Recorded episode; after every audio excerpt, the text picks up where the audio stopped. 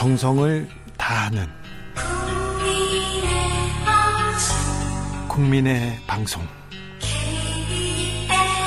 KBS 주진우 라이브. 그냥 그렇다고요.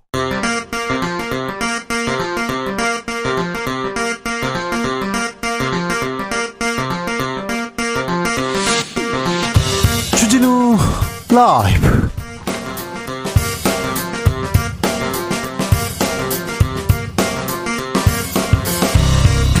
2023년 5월 3일 수요일입니다. 안녕하십니까. 주진우입니다. 대통령실의 공천 개입 의혹 커지고 있습니다. 태영호 의원 설화에 이어서 녹취록에 이어서 이번에는 쪼개기 후원금 의혹까지 도마에 올랐습니다. 국민의힘 징계는 하는 걸까요? 김성태 국민의힘 중앙위원회 상임의장에게 들어보겠습니다. 한미 정상회담에 이어서 한일 정상회담, 한미일 정상회의 그 다음에는 G7까지 외교 시간표 바삐 돌아갑니다. 북한과 중국은 발끈했는데요. 중국에게 윤석열 대통령 도대체 어쩌라는 건가 한마디 했습니다. 대통령의 발언인데 괜찮은 걸까요? 지금은 글로벌 시대에서 짚어보겠습니다. 돈봉투 의혹을 받던 민주당의 윤관석, 이성만 의원 오늘 자진 탈당 의사를 밝혔습니다. 민주당은 수습 국면에 접어들까요? 민주당 새 신 방안 나올까요? 공동 혁신 구역에서 들어보겠습니다. 나비처럼 날아 벌처럼 쏜다. 여기는 주진우 라이브입니다.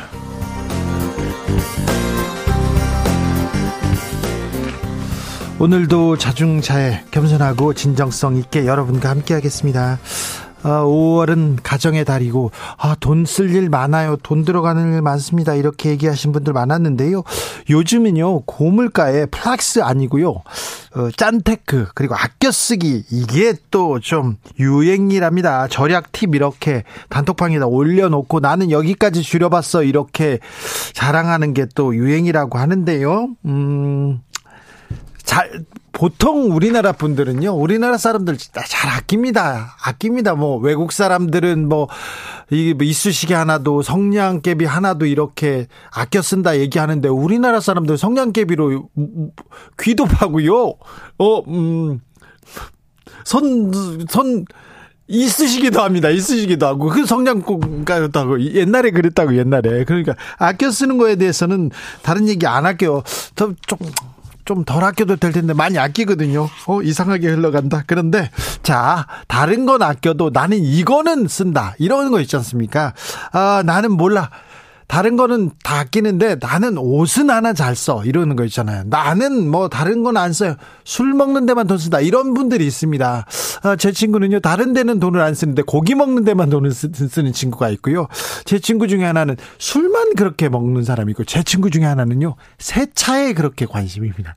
아니 차를 뭐 다 좋아요. 세차를요. 그렇게 일주일에 일주일에 6, 6번씩 해요, 6번씩. 비가 오지 않습니까? 비가 와도 합니다. 자, 이거는 쓴다. 이런 분들이 있으면 알려주세요. 문자는 샵9730, 짧은 문자 50원, 긴 문자는 100원이고요. 콩으로 보내시면 무료입니다. 그럼 주진우 라이브 시작하겠습니다.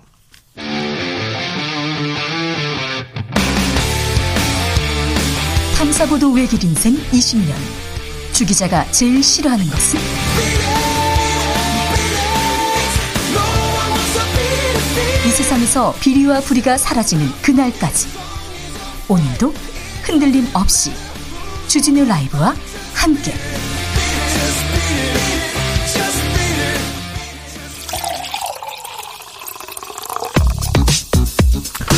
진짜 중요한 뉴스만 쭉 뽑아냈습니다. 주스 정상근 기자 어서 오세요. 안녕하십니까? 민주당 돈봉투 의혹에 연루된 윤관석 의원, 이성만 의원, 이성만 의원 자진 탈당했습니다.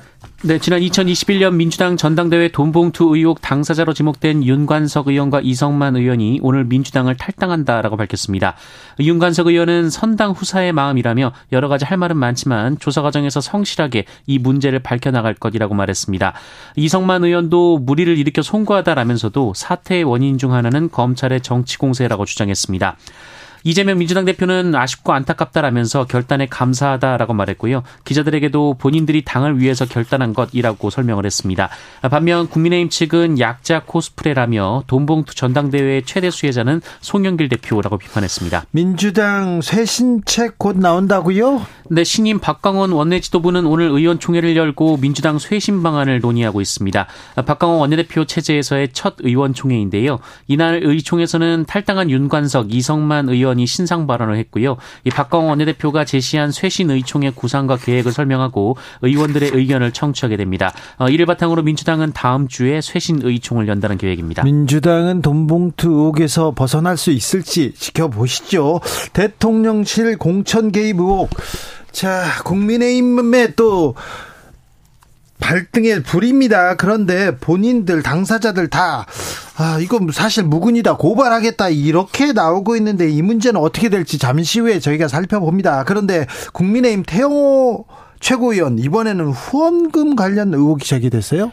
네, 노컷뉴스는 오늘 태영호 국민의힘 최고위원이 지난해 지방선거를 전후로 본인 지역구에서 당선된 기초의원들로부터 정치 후원금을 받았다라고 보도했습니다. 네. 어, 이 과정에서 이른바 쪼개기 수법까지 동원됐다라고 했는데요. 네. 이 쪼개기 후원이란 특정인이나 단체가 기부금, 기부 금액을 다른 여러 사람에게 나누어 준 다음 여러 사람들이 합법적으로 후원하는 것처럼 가장하는 행위를 뜻합니다. 기부금의 그 상한선이 있잖아요. 그러니까 돈을 야 이렇게 여러 사람들한테 나눠주고 니네들이 후원해 그런데 한 사람한테 준 거라는데 그게 기초후원이라는 거 아니에요? 네, 어, 태영호 최고위원 지역 시 구 의원들은 가족, 지인 등의 명의로 수십에서 수백만 원씩 쪼개기 후원을 했다라고 노컷뉴스는 보도했습니다. 어, 특히 이 같은 쪼개기 후원은 지난해 지방선거 이후에 집중됐다라고 해서 그러면은 네. 공천 공천권을 국회의원들이 갖고 있거든요. 이거 공천 뒷거래 의혹이라고 이거 지목 받을 수 있습니다.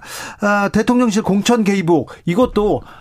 한일 정상회담에 대해서 잘 나서서 얘기해주면 공천 불, 너 공천 줄게. 이런 얘기인데 공천 뒷거래 의혹 2탄입니다. 태용 의원은 뭐라고 합니까? 태영호 최고위원은 기자회견을 열고 너무 황당해 말이 나오지 않는다라며 의혹을 전면 부인했습니다. 태영호 최고위원은 후원금 모금은 단 하나의 오점이 없다라면서 시 구 의원들의 후원은 쪼개기도 아니고 자발적인 후원이라고 주장했습니다. 자, 그런데 국민의힘에서는 정광훈 목사만 보여요. 그러다가 이제 태영호 의원만 보여요.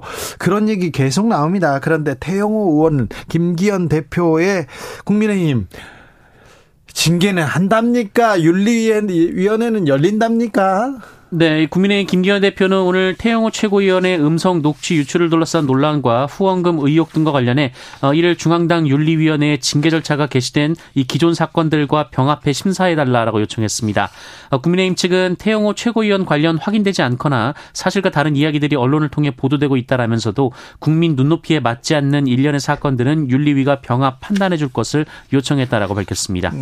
한미 정상회담 이후에 한국과 미국이 이렇게 동맹을 외치면서 더 가까워지고 있습니다. 가까웠다, 가까워지고 있고요. 또 그런데 대만 발언을 해서 중국이 발끈했는데요. 그 이후에 워싱턴 선언 이후에도 중국이 계속해서 비판 성명을 내고 있습니다.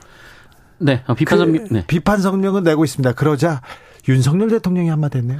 네, 어제 대통령실 출입 기자들과 만난 자리에서 윤석열 대통령은 중국에 대해 유엔 안보리 결의를 위반한 것에 대한 북한 제재에 전혀 동참하지 않으면서 우리 보고 어떻게 하라는 얘기인가라고 비판했고요. 어, 중국이 우리에게 적대 행위만 안 하면 얼마든지 경제 문제를 풀어나갈 수 있다라고 말했습니다. 어, 그리고 어제 여당 지도부와 윤석열 대통령이 만찬을 했는데요. 어, 이 자리에서 문재인 정부가 친중 정책을 폈는데 중국에서 얻은 것이 뭐가 있느냐라며 이 문재인 전 대통령이 중국을 국빈 방문해 8끼나 혼자 밥을 먹었다 이렇게 주장했다고 합니다. 중국 도대체 어쩌라는 건가 이렇게 얘기했는데요. 음. 알겠는데 이게 국가 원수가 지금 우리나라를 대표하는 분이 이렇게 얘기하는 게 다 의중을 담아서 심, 심사숙고하고 외교적으로 정치적 고려를 한 다음에 이렇게 던진 발언이겠죠.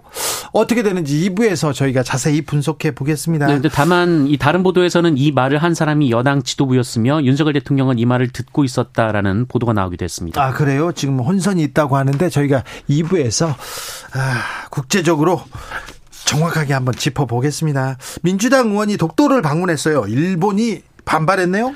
네, 민주당 전용기, 전용기 의원과 민주당 청년위원회는 어제 독도를 방문했습니다. 네, 독도가 우리 땅임을 세계인들에게 명확하게 알려줄 필요가 있다라는 취지였다고 하는데요. 명확하게 알려줄 필요가 있는지는 모르겠으나 우리 땅인데 뭘 알려줘요 이렇게 얘기하는 사람도 있습니다.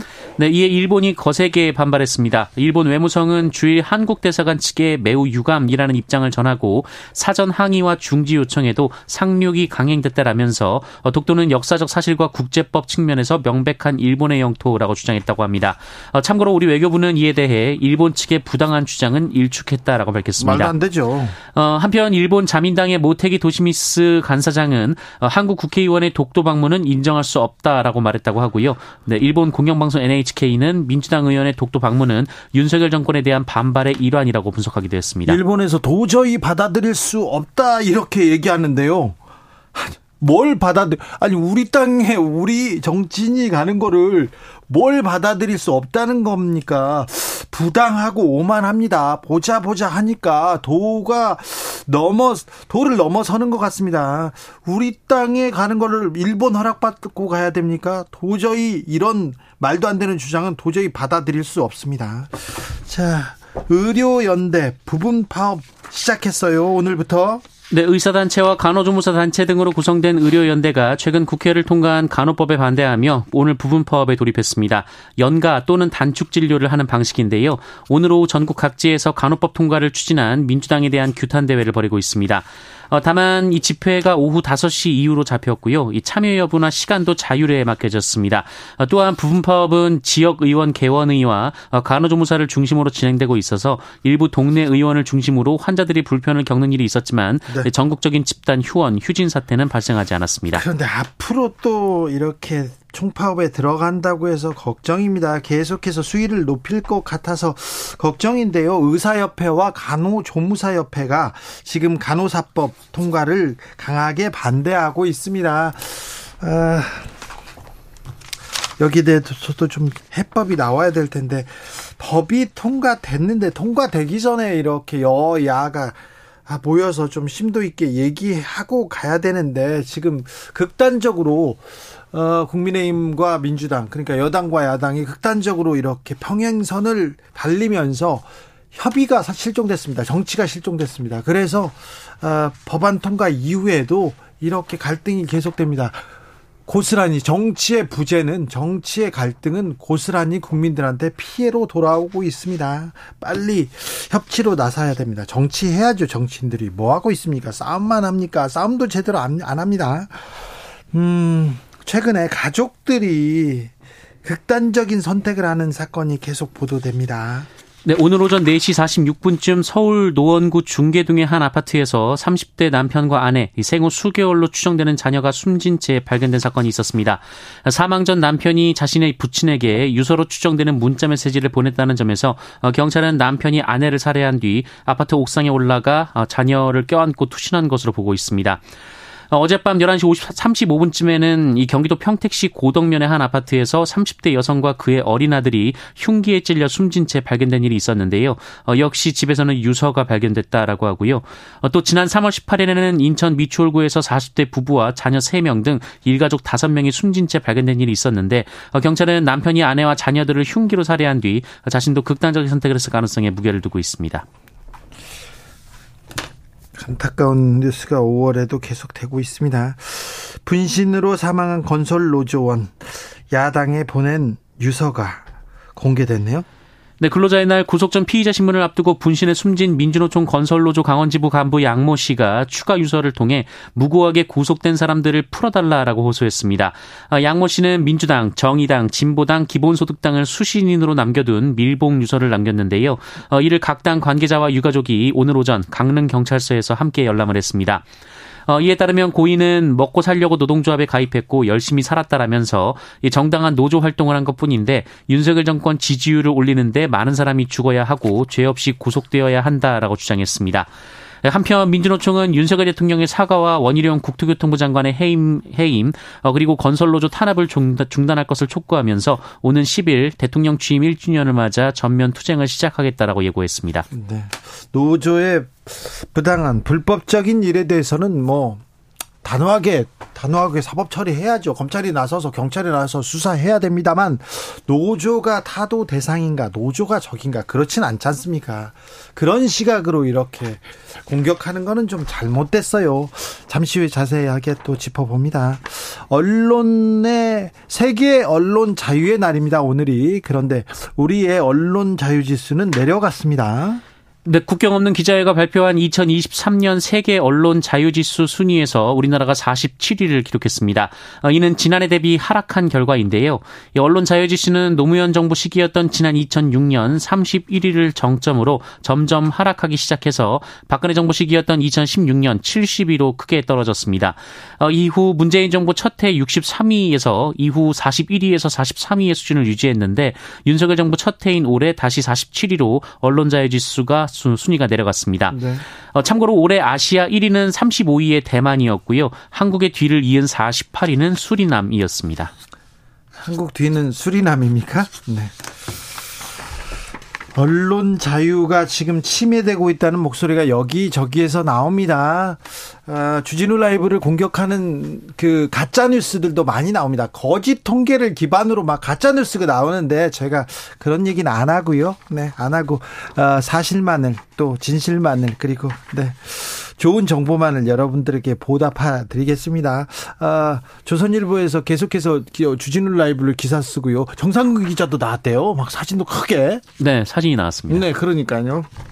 더 열심히 하라고. 네. 잘하고 있다고 칭찬으로 받아들이세요. 네. 뭐 주진우 기자님도 네, 사진이 나왔더라고요. 네. 내 옆에 있어 가지고. 네. 자, 검찰이 JMS 핵심 관계자들을 추가 기소했습니다. 네, 기독교 복음 선교회 총재 정명석의 성폭행 공범들이 재판에 넘겨졌습니다. 어, 대전지검은 준 유사강간 혐의로 JMS 2인자 정조은을 어, 준 유사강간 방조 혐의로 JMS의 민원국장을 구속 기소했습니다. 네. 어, 또한 JMS 관계자 6명도 강제추행 방조 및 증거인멸 교사 등의 혐의로 불구속 입건했습니다. 정명석 왕국을 혼자서 이렇게 건설하지는 않았지 않습니까? 그 주변에서 도운 사람들이 아, 한두 사람이 아니었어요. 그래서 이렇게 이 JMS가 계속 됐고요. 계속 이 사기 행각, 범죄 행각은 이어졌지 않습니까? 네, 정조은은 지난 2018년 홍콩 국적 여신도인 피해자 A씨를 대상으로 한 정명석의 범죄 행각을 도운 혐의를 받고 있습니다. 또한 검찰은 정명석의 성폭력 범죄가 조직적이고 조직적으로 은폐되고 지속될 수 있도록 정조은이 이를 총괄한 것으로 보고 방조 혐의가 아닌 준유사강간 혐의를 적용했습니다. 어, 검찰은 기소된 이들이 정명석의 성범죄에 적극 참여하며 여신도를 선별한 뒤 정명석이 재림예수라고 세뇌했다라고 밝혔습니다. 어, 이들은 정명석이 성범죄를 저지르는 동안 밖에서 대기하면서 감시했다고 하는데요. 네. 어, 그런데 기소된 8명 중 여, 성이 6명이었는데 이들도 모두 피해자였던 것으로 추정되고 있습니다. 피해자였다가 또 가해자가 됐네요. 여기서 주님을 지켜라 이런 식으로 얘기를 해가지고 주님을 지켜요. 그리고 또 성 폭행, 성추행을 당하는 것을 뭐 은혜를 입는 거라고 이렇게 얘기를 해서 아, JMS 정명석의 도 뭐 범죄를 도운 사람들입니다. 이분들도 아, 엄히 다스려야 된다고 봅니다. 어린이날이 내일 모레로 다가왔습니다. 가슴이 뜁니다. 그런데 비가 온다네요. 네, 비가 내리는데 그것도 많이 내릴 것으로 예보가 됐습니다. 네. 어, 기상청은 오늘 밤 제주도를 시작으로 4일과 5일에 거쳐 전국에 비가 내릴 것으로 전망했습니다. 어, 비는 5일 밤부터 점차 그치기 시작하겠지만 다음 날인 6일에도 전국이 대체로 흐리고요. 강원 영동과 경상권, 제주도에는 이날 오전까지 비가 예보된 상황입니다. 이 구체적인 강수량 예상치는 아직 나오지 않았습니다만 4일 밤부터 5일까지는 일부 지역에 호우특보가 내려질 정도로 비가 쏟아질 수 있다라고 합니다. 많이 와요? 네, 호우주의보 같은 경우에는 3시간 강우량이 60mm 이상, 12시간 강우량이 110mm 이상일 때 어, 예보가 내려집니다. 연휴인데요. 그래서 비행기 타고 배 타고 어디 멀리 가시는 분들이 있는데 일기예보 꼭 챙겨야 됩니다. 비가 온답니다. 많이 온답니다. 각별히 조심하셔야 됩니다. 어린이들은 어린이날 나가서 뛰어놀 생각하고 있는데, 네. 부모님들은 또 방긋 뒤에서는 웃고 있는 건 그런 건 아니겠죠? 네. 정상근 기자 웃고 있는데? 네. 웃고 있는데? 아, 참, 네. 네. 비가 네, 많이 네. 내려야죠. 알겠습니다. 주스 정상근 기자 함께 했습니다. 감사합니다. 네, 고맙습니다. 자, 아껴야죠. 바꿔 쓰고 다시 써야죠. MZ 세대들 짠테크가 인기라고 합니다. 다른 견 아, 아껴도 이건 안 아낀다. 그런 분들이 있는데요. 한번 볼까요? 김선호님. 손주들에게 쓰는 돈은 아깝지가 않습니다. 아이고 아깝지 않죠. 손주들한테 쓰고 아들한테 쓰고 막 그러면 아깝지 않죠. 7598님 책 살 때요. 지인들한테 소박한 선물할 때는 안 아껴요. 어허, 그렇군요. 선물을 좋아하시는, 나눠주시는 그런, 이렇게 마음이 넓, 넓은 분이시군요. 6373님, 식후, 식후에 커피 한 잔은 양보 못하죠. 아, 식후 커피, 이거, 강조하는 분들이 있는데, 저는 커피를 즐기는, 즐기지 않거든요. 그래서, 어, 아, 대학 다닐 때 이렇게 밥값하고 커피값하고 비슷한 거예요. 그런데 이걸 어떻게 이해해야 되나 막 그랬는데, 커피 뭐, 네. 커피 뭐 좋죠. 커피 어 커피 즐기는 사람들이 많군요. 2956님 커피값은 씁니다. 직장인인데 안 마시면 잠이 안 깨고 짜증이 엄청 들어요. 그렇습니까? 커피가 나를 깨워요. 이런 사람들도 있고요. 커피를 마시기 전까지는 나는 거의 짐승에 가깝습니다. 이렇게 얘기하시는 분도 있는데 아, 네, 그렇군요. 저는 노란 커피 이게요. 봉, 봉지 이러고 돌려 먹는 거 얼마 전에 좀 사, 사건 사고 있었던 그거는 가끔 즐깁니다. 저는 단 커피가 좋습니다. 공사 사모님, 저는 외식비는 안 아낍니다. 외식비요? 일주일에 한 번 가족들과 외식 하는데요. 요즘 경기가 안 좋아서 한 달에 한 번으로 줄였습니다. 아, 한 달에 한 번으로 줄였으니까 한 번 나갈 때는 또 잘 드셔야죠. 네, 응원합니다. 3749님, 먹는 것에 대해서는 아끼지 않습니다. 콩나물이나 두부, 참기름 살 때도 국산 100% 살려고 합니다. 먹는 것에는, 그렇죠. 음, 몸을 위해서 이건 아끼지 않습니다. 얘기합니다. 0206님, 나 이거 나올 줄 알았다. 이거 나올 줄 알았습니다. 형편이 아무리 어려도 매주 복권 다섯 장은 꼭 삽니다. 저희 희망이고 행복입니다. 로또가 희망이에요. 이렇게 생각하시는 분들 많은데요. 아, 이걸 어떻게 받아들일까 생각하다가 그래도 또 로또를요. 이렇게 지갑에다 넣고 다니면 또 왠지 든든한 거 있잖아요. 든든한 거. 그런 거 뭐 있을 수 있습니다. 네, 알겠습니다. 네. 2274님, 다른 건 아껴도 봄에 꽃심 꽃 심는 화분 사는 거 있지 않습니까? 그런 건 안 아낍니다. 작은 돈으로 할 수 있는 이 계절 최고의 사치입니다. 화분, 아, 식물. 네, 식물과의 대화. 네, 좋습니다. 4723님, 뭐 배우는 거에는 돈 좀 씁니다. 어, 취미로 배웠던 태권도 해금 연주, 돈 아깝지 않았어요.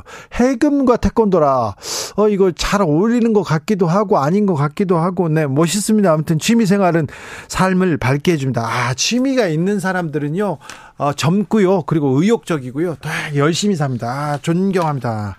교통정보센터 다녀올까요? 김한나 씨.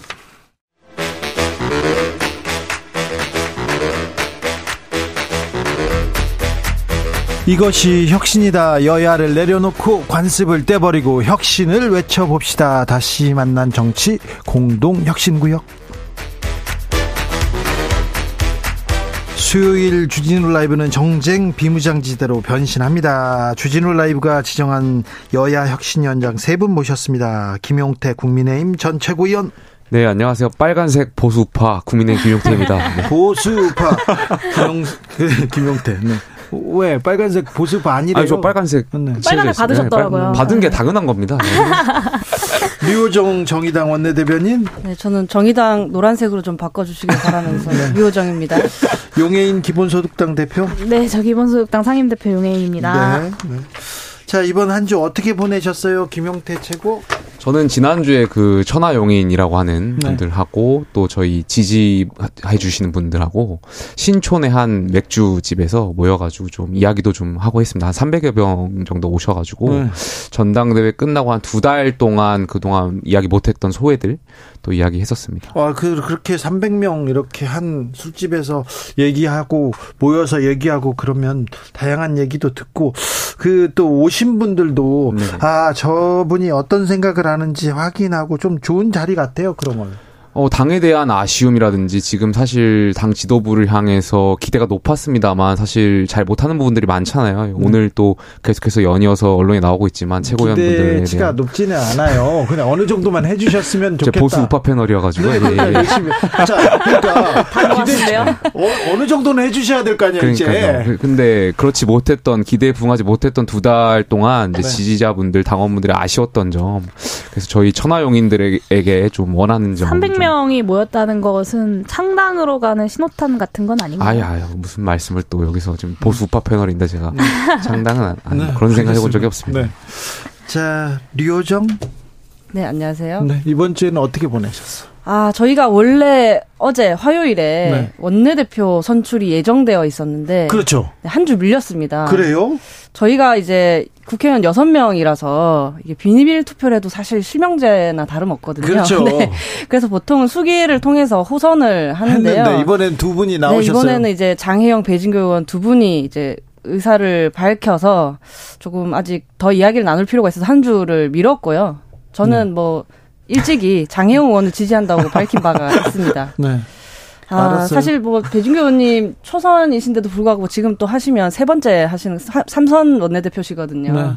저는 좀 순리대로 가도록 네, 해주셨으면 9일에는, 좋겠다는 생각을 갖고 있습니다. 9일에는 정리가 되는 건가요?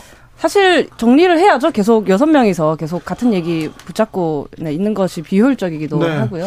네. 정의당 뭐 작지만 강한 정당이고요. 진보 정당으로 다른 그 다른 당을 이렇게 선도하는 정책 정당이었는데 지금 목소리가 조금 어, 잦아들었어요. 내년 선거 어떻게 치를지 좀 자목 궁금한데 어, 정의당의 목소리 색깔도 좀 잘 보여주기 바랍니다. 노란색이라고요? 알겠습니다. 자 용혜인 대표. 네, 저는 이제 어제 기자회견을 열고 이 fast 국회를 이제 야사당에게 제안을 했습니다. fast 국회요? 네, 이제 5월이 되었잖아요. 네. 사실상 총선 1년 전이거든요. 그리고 21대 국회 임기가 끝나는 게 1년 정도 남았습니다. 그래서 21대 국회가 어, 이 민생개혁 입법을 완수하기 위한 마지노선이 5월이다라고 좀 보고 야사당이 주장해 왔고 또 공감대를 형성해 왔던 개혁 입법 fast 과제들을 네. 이 fast 국회 연석 회의를 통해서 제대로 처리를 하자라는 것이고 결과가 어떻게 되든 표결은 해야 되지 않겠냐. 우리가 그렇죠.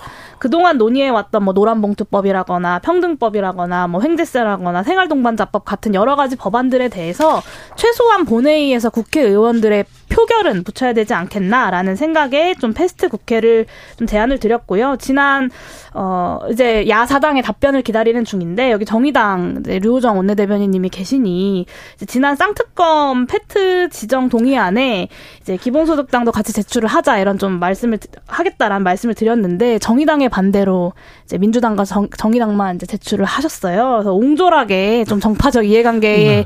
우리가 매몰되지 말고 자, 개혁 입법 과제를 저희 원내 지도부가 바뀌면 드라이브를 걸자. 다시 인사드리러 가겠습니다. 네, 야사당 공조를 공고히 하자라는 제안을 좀 드립니다. 정의당하고 기본소득당하고는 얘기 좀 해. 서로 밥도 좀 먹고 그러니까요. 그러세요. 그래서 제가 안 그래도 류호정 의원님께 밥 한번 먹자고 했습니다. 네, 네.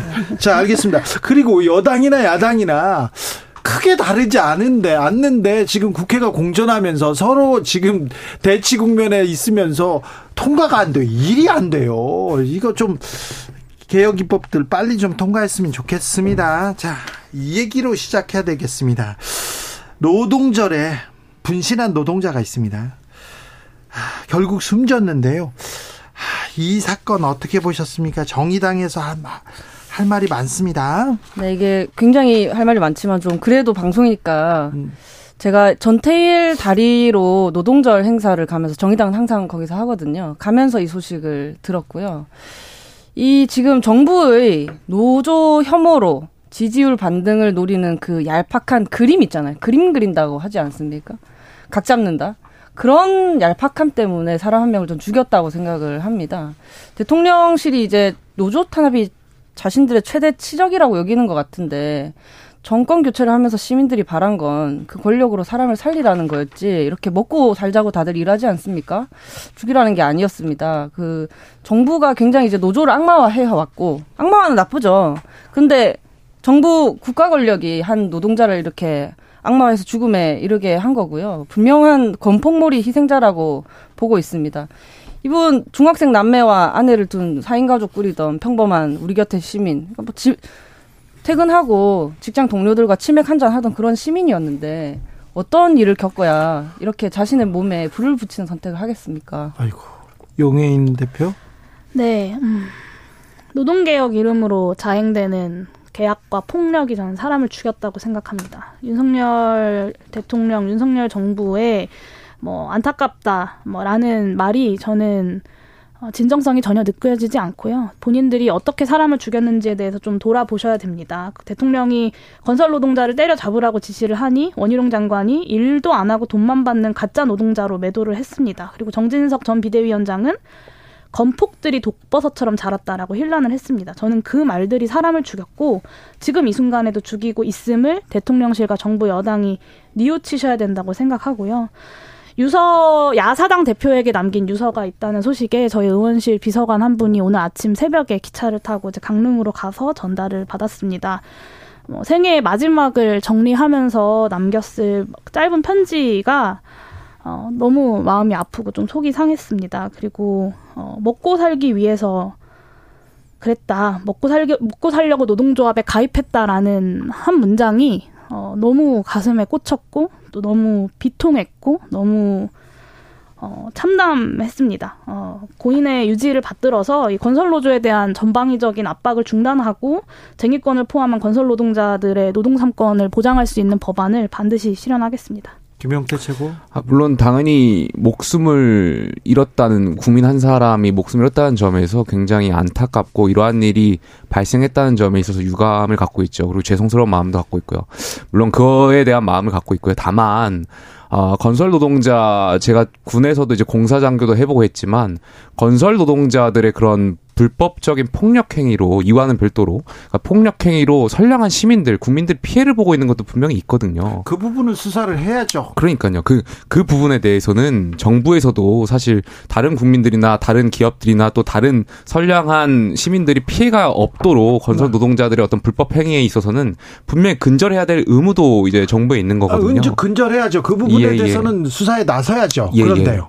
그러니까 그러한 부분들 있었음을 근데 마치 그것이 이 노동자로 하여금 정부가 이렇게 극단적 선택을 몰아갔다라는 식으로 하는 프레임은 저는 그건 좀 과도한 거라고 생각되고요. 그러니까, 누가 그러니까 누가 외주 그 건설 노동자분들이 이분도 사실 뭐 고인에 대해서 지금 제가 말씀을 드리고 굉장히 좀 조심스러운데 이분도 그러한 혐의를 받다 이제 영장실질 심사를 앞두고 이제 이제 선택을 하신 거였잖아요. 그렇게 그러니까 생각하시면 예, 예. 그냥 죄송스럽다는 말씀을 하지 마세요.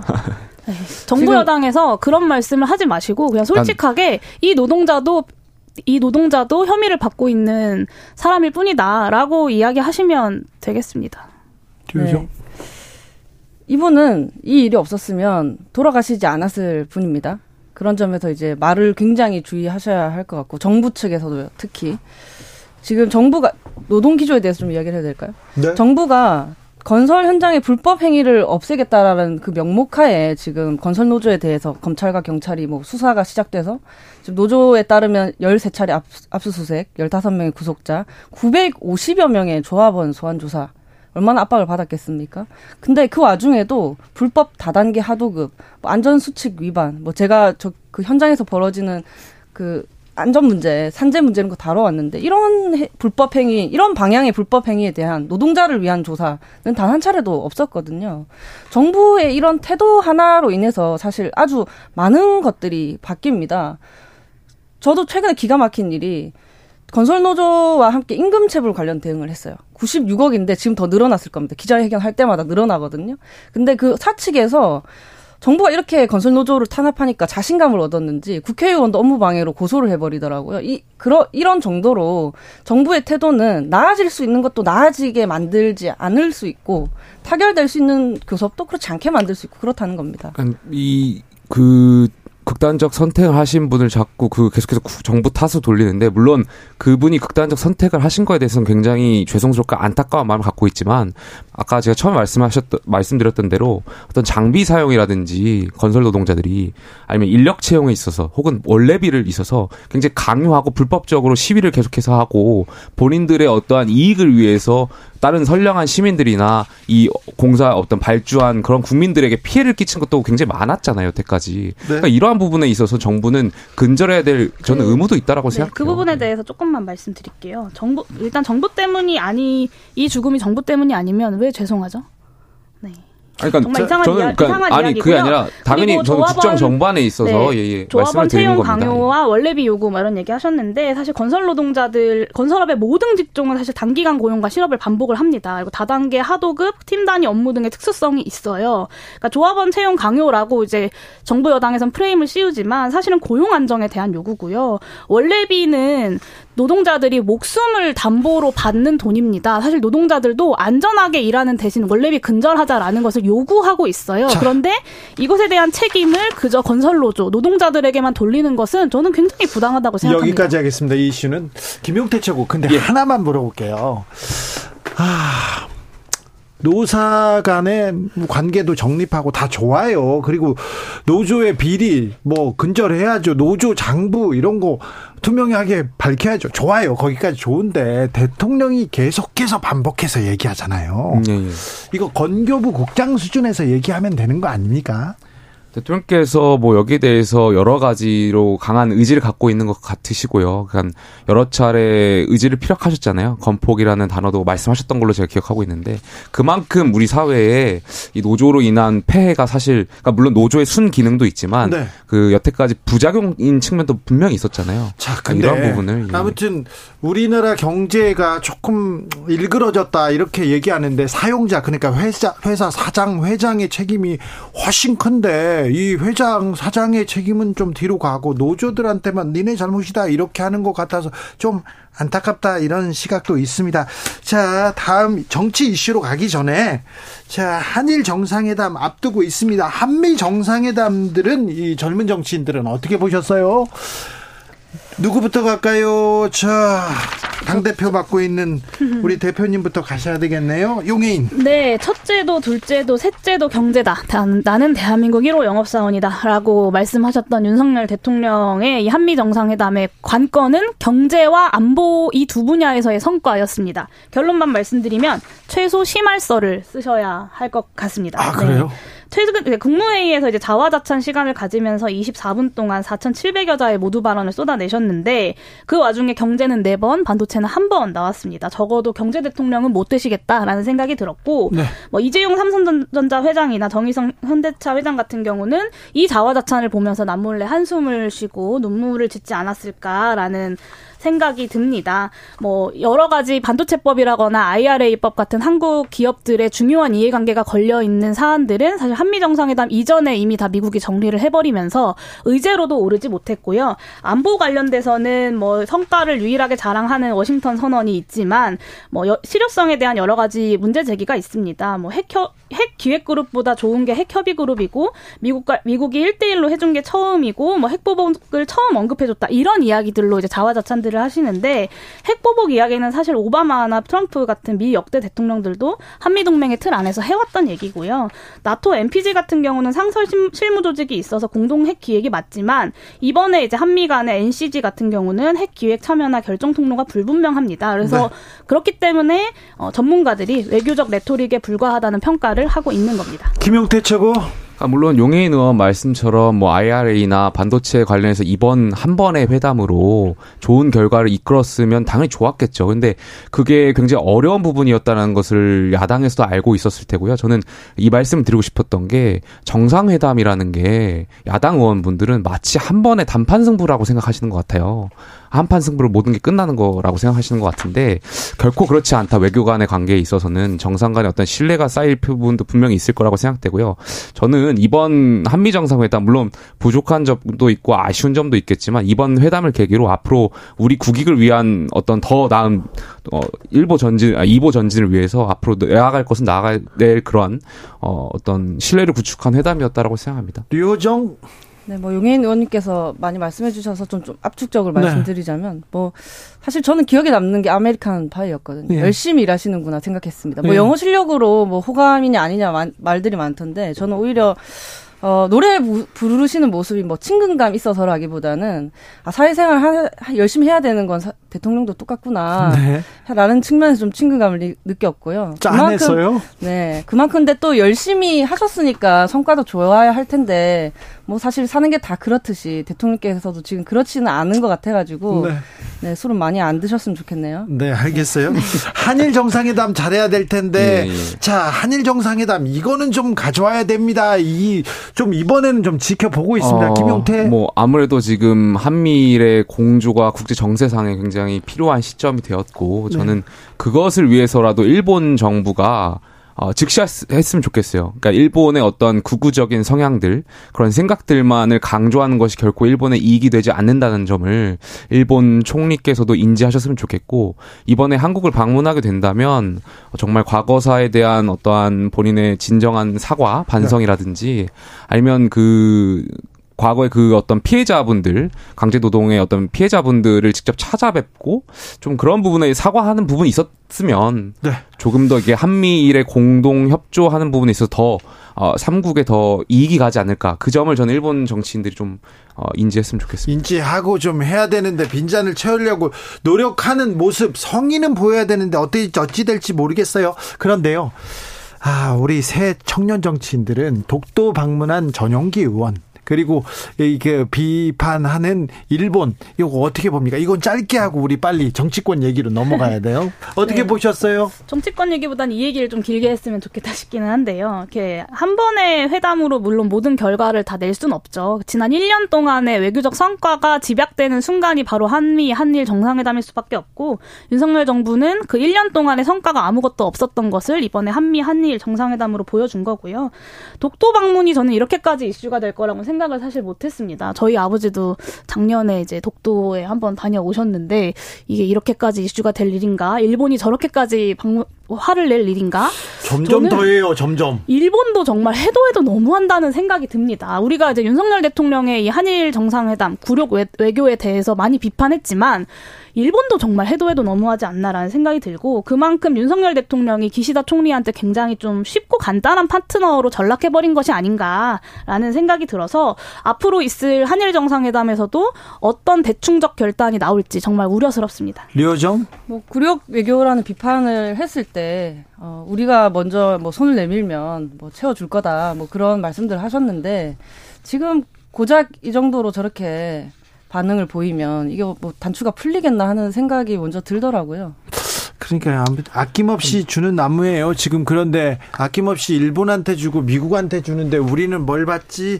전애들은 왜 저러지? 이런 그 생각은 계속 독도 들어요. 관련해서 말씀을 잠깐 드리면 그러니까 국제 정치학자들 사이에서 이명박 대통령 독도 과거에 방문하신 적 네. 있잖아요. 네, 크게 그때, 잘못됐다고 예, 하죠. 국제 그 전문가들의 시각이에요. 정치학자. 그러니까 그때 대통령께서 물론 우리 국민들 생각에서는 당연히 방문하실 수 있고 그렇죠. 우리의 영토니까요. 근데 네.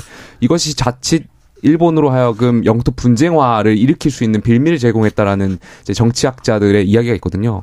그러니까 물론 저는 우리나라 국회의원이 방문할 수 있지만 그래서 전용기 의원이 괜히 일본에게 또 빌미를 주는 거 아니에요. 국회의원이라는 신분이기 때문에 네. 괜히 여기가 마치 세계 국제적으로 봤을 때는 분쟁 지역화처럼 보일 수 있는 거잖아요. 그러니까 우리 당 우리 영토인데 아니, 그러니까 우리 그런 땅, 점에서는 좀 그렇죠. 우리 예, 땅인데 우리 땅이다 이렇게 예, 그, 그, 그 외칠 이유가 있었냐 이렇게 얘기하는 사람도 있습니다. 그런데 일본이 좀 오만 방자하게 부당하게 아무튼 우리 땅 가는데 허락받고 가야 되는지 얘기를 하고 있습니다.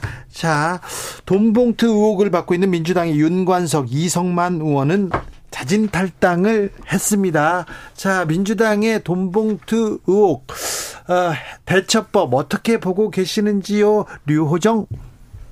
뭐 이번에도 마찬가지죠. 제가 지난주에 탈당 꿈에도 꾸지 나라면 네. 네, 나라면 따, 탈당한 꿈에도 꾸지 말고 만약에 한다면 그 조사를 한 후에 네. 공천권이라는 네. 또 권력이 있지 않습니까? 조사를 한 후에 징계로서 탈당을 하게 만들었을 거다 했는데 이번에도 마찬가지이고요. 그래도 뭐 이렇게라도 하지 않았으면 국민의 신뢰가 정말 바닥으로 떨어졌을 테니까 했던 선택인 것 같습니다. 정말 이재명 대표가 가지고 있는 사법 리스크가 온 데서 악영향을 미치고 있지 않나 싶습니다. 용해인 대표?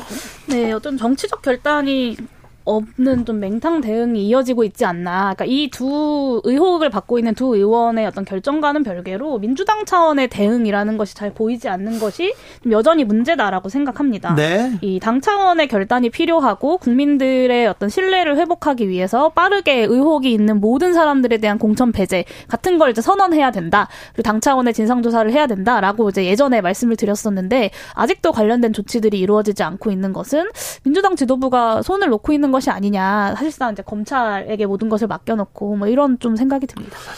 그러니까 이재명 대표로서는 한시름 놓으셨죠. 그러니까 자진 탈당을 했으니까요. 그러니까 예. 만약에 자진 탈당을 하지 않았더라면 윤리심판원이라든지 무슨 당내 어, 조사기구를 통해 가지고 탈당 권유, 뭐 강제 탈당의 어떤 조치를 취할 상황밖에 오지 않았 그 상황이 갔을 텐데 만약에 그렇게 됐더라면 그 잣대가 아마 이재명 대표한테도 갔겠죠. 이재명 대표가 지금 기소됐고, 그러니까 사건은 다르지만 본인도 어쨌건 부, 부정부패에 대한 혐의로 기소된 상황이기 때문에 그 그렇게 된다면 이재명 대표도 뭐 당 대표직을 내려놓을 것이냐, 뭐 이런 식의 당내 분란이 있었을 거기 때문에 아마 그러한 점에서 지금 의혹의 당사자로 지목받는 두 분이 자진 탈당을 했다는 점은 이재명 대표로서는 정치적으로 굉장히 한시름 나았다라고 생각하실 거예요. 네, 검찰의 정치 공세다 의혹이고 하나도 밝혀 진 게 없다.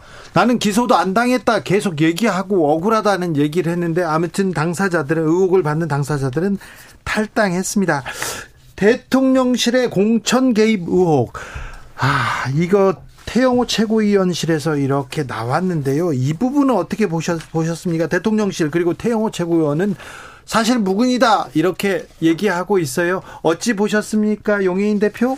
네, 태영호 최고위원의 망언 폭주가 몸통이 사실은 대통령실이었다라는 것이 이제 드러났죠. 이거는 망언 사주를 대통령실이 한 것이다. 한일 관계에 대해서 말이 안 되는 얘기를 조금 많이 하셨어요. 네. 태영호 최고위원이. 네, 라고 볼 수밖에 없고, 뭐, 본인 주장대로 대통령실을 사칭해서 공천 운운하면서 이제 거짓말을 한 것이면 여당 지도부와 국민들과 당원들을 사실 모욕한 거라고 저는 봅니다. 중징계는 물론이고 법적인 책임을 져야 될 텐데요. 근데 저는 반대로 이진복 수 석이 당무 개입한 적 없고 공천에 대해 이야기한 바 없다라고 하지만 이게 이제 이진복 지키기 하려고 거짓말로 이제 태영호 최고위원이 과장했다라고 이야기하는 것이라면 저는 더 큰 문제라고 봅니다. 이진복 정무수석이 이전에 이제 그 아무 말도 하지 않으면 아무 일도 벌어지지 않을 것이다라는 말로 그렇죠. 실제로 당무 개입을 하지 않았습니까? 아, 그렇죠. 그 네. 무서웠죠. 그런 전력이 있는 분이 이번 사안에 대해서 굉장히 정황과 녹취와 증거들이 명확한데 나는 그런 말 한 적이 없다. 한마디로 과연 이 의혹을 해소할 수 있을까? 그리고 대통령실의 당무 개입은 이진복 정무수석만의 일은 아닙니다. 대통령 본인도 체리따봉 메시지를 통해서 적극적으로 당무 개입을 했다는 정황이 드러나지 않았습니까? 그래서 이 당무 개입 문제는 총선 때까지 아마 여당 내에 계속 되는 내관이 될 것 같습니다. 김용태. 어쨌든 지금 뭐 석연치 않은 점들이 굉장히 많지만 태영호 의원 말로 당사자는 본인이 과장했다라고 표현을 하고 있잖아요. 그렇다면 어쨌든 용해인 의원 말대로 그 말이 사실, 그러니까 과장됐다라는 말이 사실이라고 하더라도 태영호 의원이 대통령을 판 거잖아요. 공천권을. 과장이라고 하지만 말을 한 건 맞잖아요. 음, 그러니까 그 부분이 맞다고 하더라도 어쨌든 본인이 보좌진의 심기를 안정시키 안심시키기 위해서 공천이라는 대통령실의 어떤 공천이라는 빌미를 갖고 오셔가지고 과장되게 대통령을 파신 거니까 여기에 대해서는 당내에서 본인 스스로 어떤 문제를 어, 해결하고 책임지실 필요가 있다고 생각하고요. 조금 전에 태영호 의원께서 이제 기자회견을 하셨어요. 근데 저는 보면서 굉장히 실망스러웠던 것이 어쨌든 본인으로 하여금 이 문제에 굉장히 헌법상의 문제가 될 수도 있는 것들이 이루어졌는데 어 본인은 굉장히 억울하다는 식으로 말씀하시더라고요. 네. 그러니까 뭐 떳떳하게 맞서 싸우겠다 이런 식으로 말씀하셔가지고 글쎄요 이것은 당원에게 대한 예의가 아니지 않나. 누구랑 싸워요? 그러니까 본인을 둘러싼 어떤 본인을 끌어내리려고 하는 움직임과 맞서 싸우겠다라고 하는데 태영호를 보- 때리면 때릴수록 더 강해지는 그러니까 강철이 이 지점에 있어서는. 태영 의원께서 저는 좀 네. 잘못된 사- 태도이신 것 같아요. 아니 본인의 녹취록인데 본인의 목소리하고 싸우겠다는 건 아니겠죠? 류호정? 전 짧게 얘기해야 되죠 시간이. 아니요, 괜찮아요. 자, 자 해. 사실 이 박근혜 전 대통령 같은 경우는 이 당, 당무 개입건으로 실형도 받았잖아요. 그렇죠. 매우 심각한 문제거든요. 이 사실은. 문제를 수사한 사람이 윤석열 윤석열 대통령입니다. 저희가 이 막연하게 다- 대통령의 당무 개입이 하루 이틀인가 하고 넘어갈 뻔했지만 사실은 굉장히 중요한 문제인 거고요. 실형 나왔어요. 우선 태용 의원님 같은 경우에 매번 그 실언 망언으로 문제 될 때마다 공천 때문이다, 동충 때문에 저럴 거다 하는 말 있었는데 역시 말로 흥한 자 아, 말로 망하는구나 싶었고요. 이제 공천은 물 건너 가신 것 같고 저였다면 하고 생각해봤는데 이렇게 허세를 부릴 이유가 없거든요. 최고 이거 그러니까 선거가 끝난 직후고 기뻐하고 있을 때고. 저기는 불안한가 봐요. 최고위원이 돼도 공천이 불안한가 봐요. 네, 그런데 이제 서로도 안 찾아간 게 어딥니까? 서로 그래요? 아니라고 하고 있으니까 네. 어떻게 해볼 방법이 이렇게 별 도리가 없는 것 같아서 참 안타깝습니다. 그래요? 심각한 문제입니다. 아, 네, 또 좋은 지적했어요. 그래도 태영호 최고는 정광훈 목사를 찾아가지는 않았네요. 네. 너무 네. 그나마. 네. 그나마. 알겠어요. 어, 또 그런 또 측면이 있네. 네. 김용태, 류호정, 용혜인, 용혜인, 류호정, 김용태 세 분 오늘 잘 들었습니다. 네, 감사합니다. 네, 감사합니다. 음. 어린이날 잘 보내세요.